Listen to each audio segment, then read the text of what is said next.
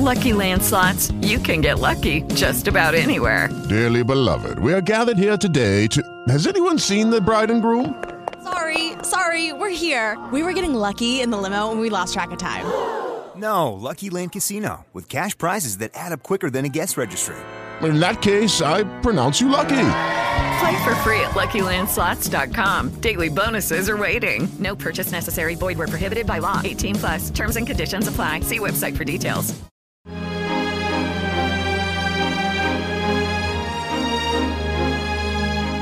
Circolo culturale tolkieniano di Paolo Nardi.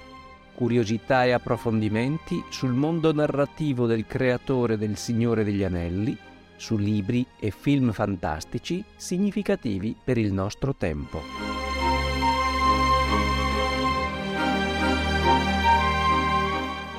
Quella dei Sindar è una delle stirpi elfiche che riveste maggiore interesse all'interno di tutto il leggendarium tolkieniano, o almeno per quanto mi riguarda, dal momento che parliamo di una razza elfica della Terra di Mezzo, comunque stanziata nel Beleriand, che non è riconducibile a una delle tre stirpi elfiche che invece troviamo nel continente di Aman, nelle terre di Valinor, le terre immortali.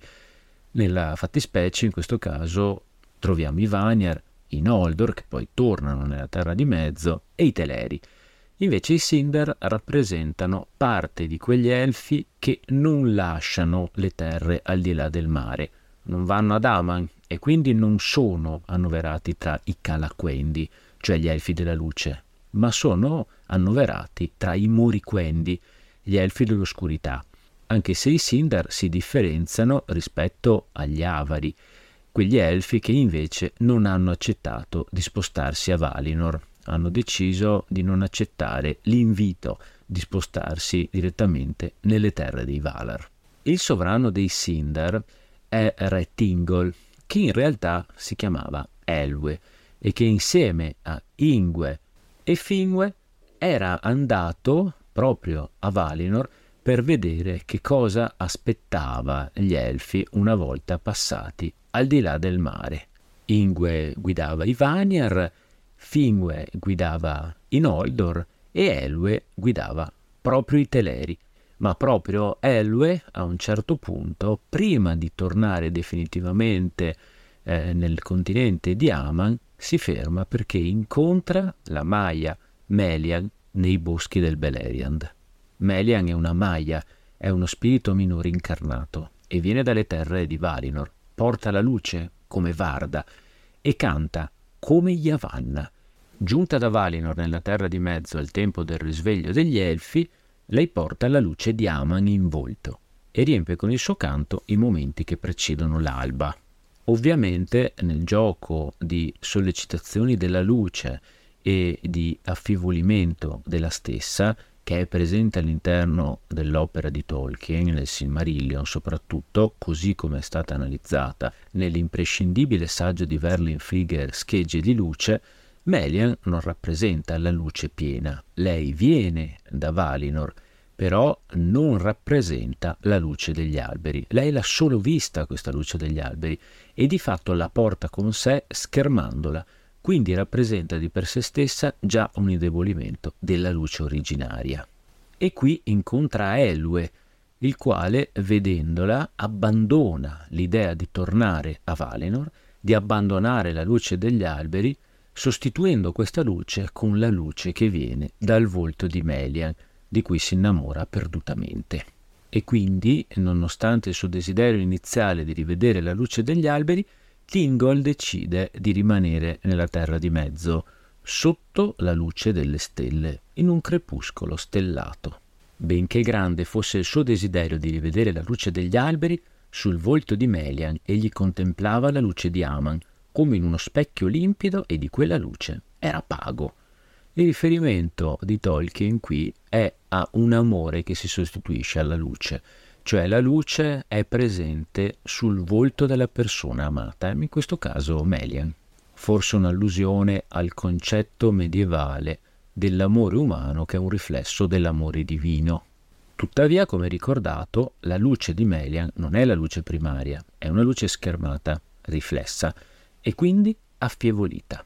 Ma la grandezza di Tolkien, che era un linguista e un filologo, la si vede non solo nel concetto di affievolimento della luce che vediamo trattato nel personaggio di Melian, ma la vediamo anche nel personaggio di Elwe a partire dal suo nome e dalle modificazioni del suo nome, proprio in seguito all'affievolimento della luce.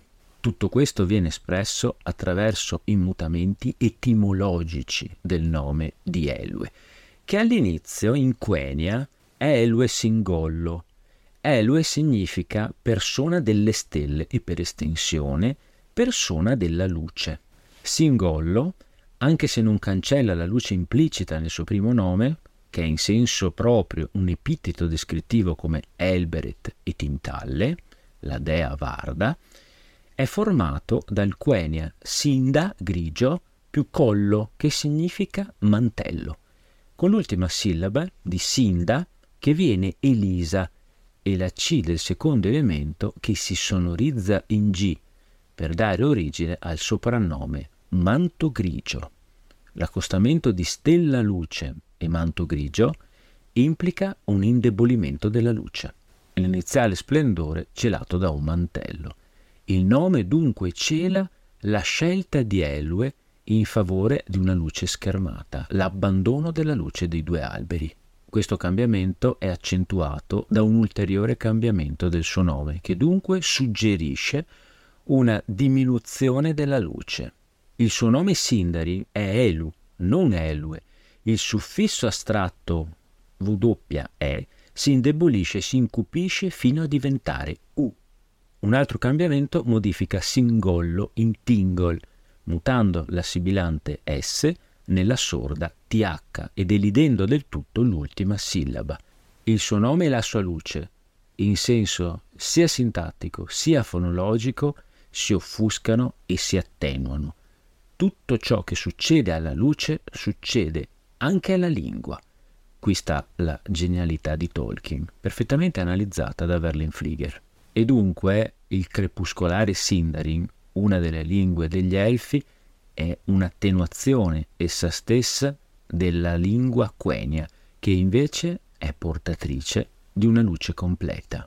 Tutti questi elementi sono particolarmente interessanti per vedere poi come si sviluppa il popolo dei Sindar dal momento che sono elfi che non hanno mai abbandonato la terra di mezzo, non sono mai andati a Valinor, ma che sono governati da due sovrani, Tingol e Melian, che invece derivano direttamente dalla luce degli alberi di Valinor, perché Melian viene direttamente da lì, essendo una Maya, e invece Tingol quella luce l'ha vista, ma ha preferito a quella luce la luce riflessa della sua amata Melian e i due creano e sviluppano il regno del Doriath. C'è una descrizione bellissima all'interno del nono capitolo del Silmarillion che è dedicato proprio al popolo dei Sindar a proposito dell'edificazione di Menegroth.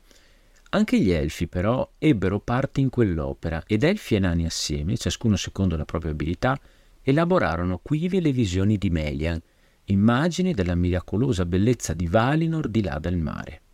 I pilastri di Menegroth erano scolpiti a guisa dei faggi di orome, tronco, rami e foglie, e vi stavano appese lanterne d'oro. Ivi usignoli cantavano, come nei giardini di Lorie, ed erano fontane d'argento e bacini di marmo e pavimenti di pietre multicolori. Figure scolpite di pennuti animali terrestri correvano sulle pareti o s'arrampicavano sui pilastri, ovvero facevano capolino tra i rami inghirlandati di molti fiori, e col passare degli anni Melian e le sue ancelle riempirono le sale con drappi tessuti ove erano raffigurate le imprese dei Valar e molte cose accadute in Arda fin dalle origini, nonché ombre di cose ancora a venire. Era quella la più bella dimora di ogni re che mai fosse stata a est del mare. È una descrizione che ci apre la mente sul senso che ha la fondazione di Menegroth, lo sviluppo del regno del Doriath, perché tutto questo è frutto dell'intervento diretto di Melian. Melian che è una Maya e grazie alle sue visioni plasma questa terra, questo reame degli elfi e dunque anche i Sindar possono godere di quello che Melian ha visto a Valinor. Tutto quello che Melian prende dalle terre immortali al di là del mare, e quindi collegamenti a Orome, ai giardini di Lorien, anche Menegroth, anche il Doriath, non è altro che una piccola Valinor, una replica delle terre immortali. E questo risponde anche alla domanda come si fa a considerare i Sindar come gli altri elfi. Spesso si dice, ma solo i Noldor in fondo hanno visto le terre immortali e dunque tutti i loro reami che tentano di replicare le terre immortali facendo delle piccole Valinor in giro per la terra di mezzo nel Beleriand sarebbero riconducibili solo ai Noldor e invece no. Anche i Sindar fanno la stessa cosa perché pur non essendo mai stati al di là del mare sono governati da due sovrani che discendono direttamente da Valinor e che hanno portato la loro esperienza nella loro terra derivata proprio dalle terre immortali, come si vede da questo splendido passo in cui viene detto che la reggia di Menegroth viene fatta a immagine e somiglianza di Valinor proprio grazie alle visioni di Melian. I Sindar dunque non sono completamente né Calaquendi, cioè elfi della luce, né Muriquendi, elfi dell'oscurità, sono elfi grigi o elfi del crepuscolo, perché sono una mescolanza di luci, sono figli della luce riflessa e rappresentano perfettamente il crepuscolo, il momento di passaggio tra diverse gradazioni della luce. Questo sottolineare il fatto che per gli elfi, a parte gli avari, tutti gli altri sono dipendenti da Valinor, perché in ultima analisi gli elfi dipendono proprio da Valinor e possono trovare la loro dimensione ultima solo in quelle terre. With the Lucky Land slots, you can get lucky just about anywhere. This is your captain speaking. Uh, we've got clear runway and the weather's fine, but we're just going to circle up here a while and uh, get lucky. No, no, nothing like that. It's just these cash prizes add up quick. So I suggest you sit back, keep your tray table upright, and start getting lucky. Play for free at LuckyLandSlots.com. Are you feeling lucky? No purchase necessary. Void where prohibited by law. 18 plus terms and conditions apply. See website for details.